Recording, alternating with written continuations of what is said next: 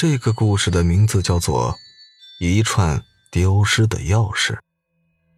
无聊或心情低落时，我偶尔会来到黄昏的堤岸边，观看一群热爱生活的老太太在柳树下翩翩起舞。看着他们脸上洋溢着的笑容，我也会被感染，重新鼓起对生活的激情。记得有一次，老太太们在天黑之时结束跳舞，各自离去。我则倚着一棵柳树，打开手机开始上网。没过一会儿，一位老太太拍了拍我说：“小伙子，我刚才在这跳舞，回家的路上发现钥匙丢了。我女儿啊都在外地，老伴儿又死得早，你能帮我找一找吗？”此时天已经黑透，出于好心，我打开手机的背光，在空旷无人的地方。帮老太太寻找她丢失的钥匙。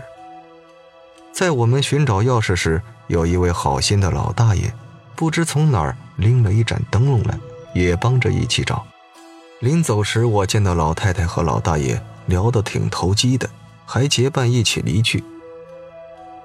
过了大概三个月，我在堤岸边观看老太太们跳舞时，那位找钥匙的老太太走到我面前，递给我一把喜糖，说。小伙子，幸好那天丢了钥匙，让我认识了老李。今天我们去办了结婚手续。看着他的笑容，我也不由心情大好，还问了他办喜宴的地址，准备到时随上一份薄礼。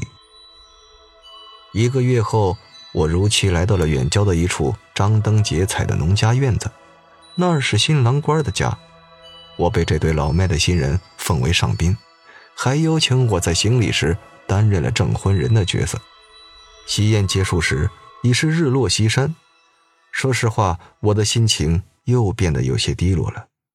我都快三十岁了，却一直孑然一身。看到人家老太太都找到了夕阳红，这叫我情何以堪呢？出了农家院子没多远，我忽然听到了潺潺的水声。这里也是一处堤岸，岸边栽满了杨柳。夜幕渐渐降临，但我还是清晰地看到一位妙龄女郎倚着一棵柳树。她听到我的脚步声后，回头朝我看了一眼。我忽然萌发了一个古怪的念头：为什么我不能借着找钥匙的借口去和这位妙龄女郎搭讪两句呢？可我正准备上前，却看到从柳树树影中走出一个英俊的男子。那男子与女郎见面后，立刻紧紧地拥抱在一起。我顿时失望无比。就在我走出几步时，忽然听到身后传来扑通一声，堤岸上的那对男女已经失去了踪影。我快步跑到堤岸边上，月光下，我只看到潺潺而过的河水水面泛起两道涟漪。是对殉情的男女，我赶紧回到刚才举办喜宴的农家小院，想找几个热心的人来打捞尸体。可奇怪的是，我怎么往回走都找不到刚才那处农家小院了。凭借记忆，我来回走了好几次，都只找到一座隐没在群山之中的墓园。墓园的看守者听说我在寻找一处张灯结彩的农家小院后，立刻说。不可能啊！这里方圆十里都没有人家啊。而当他听说堤岸边有人殉情后，更是变了脸色。老头领着我走入墓园，七转八拐之后，领我来到一座墓碑前。你刚才看到的是这两个人吗？墓碑上有一对年轻男女，那女的正是堤岸边的妙龄女郎。看立碑的时间。恰是四十年前的今天，墓园的看守者以悲伤的口吻告诉我，这对男女相爱之后，却受到了双方父母的阻挠，于是相约在堤岸边投河殉情。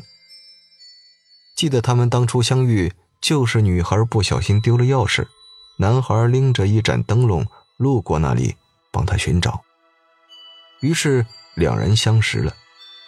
我心里蓦地一惊。今天成亲的那对老人，不也是因为找钥匙认识的吗？我双手颤抖的摸出喜帖，天哪，喜帖上的名字正是墓碑上的那两个名字。好了，故事到这就结束了，感谢您的收听，我是主播刘凯。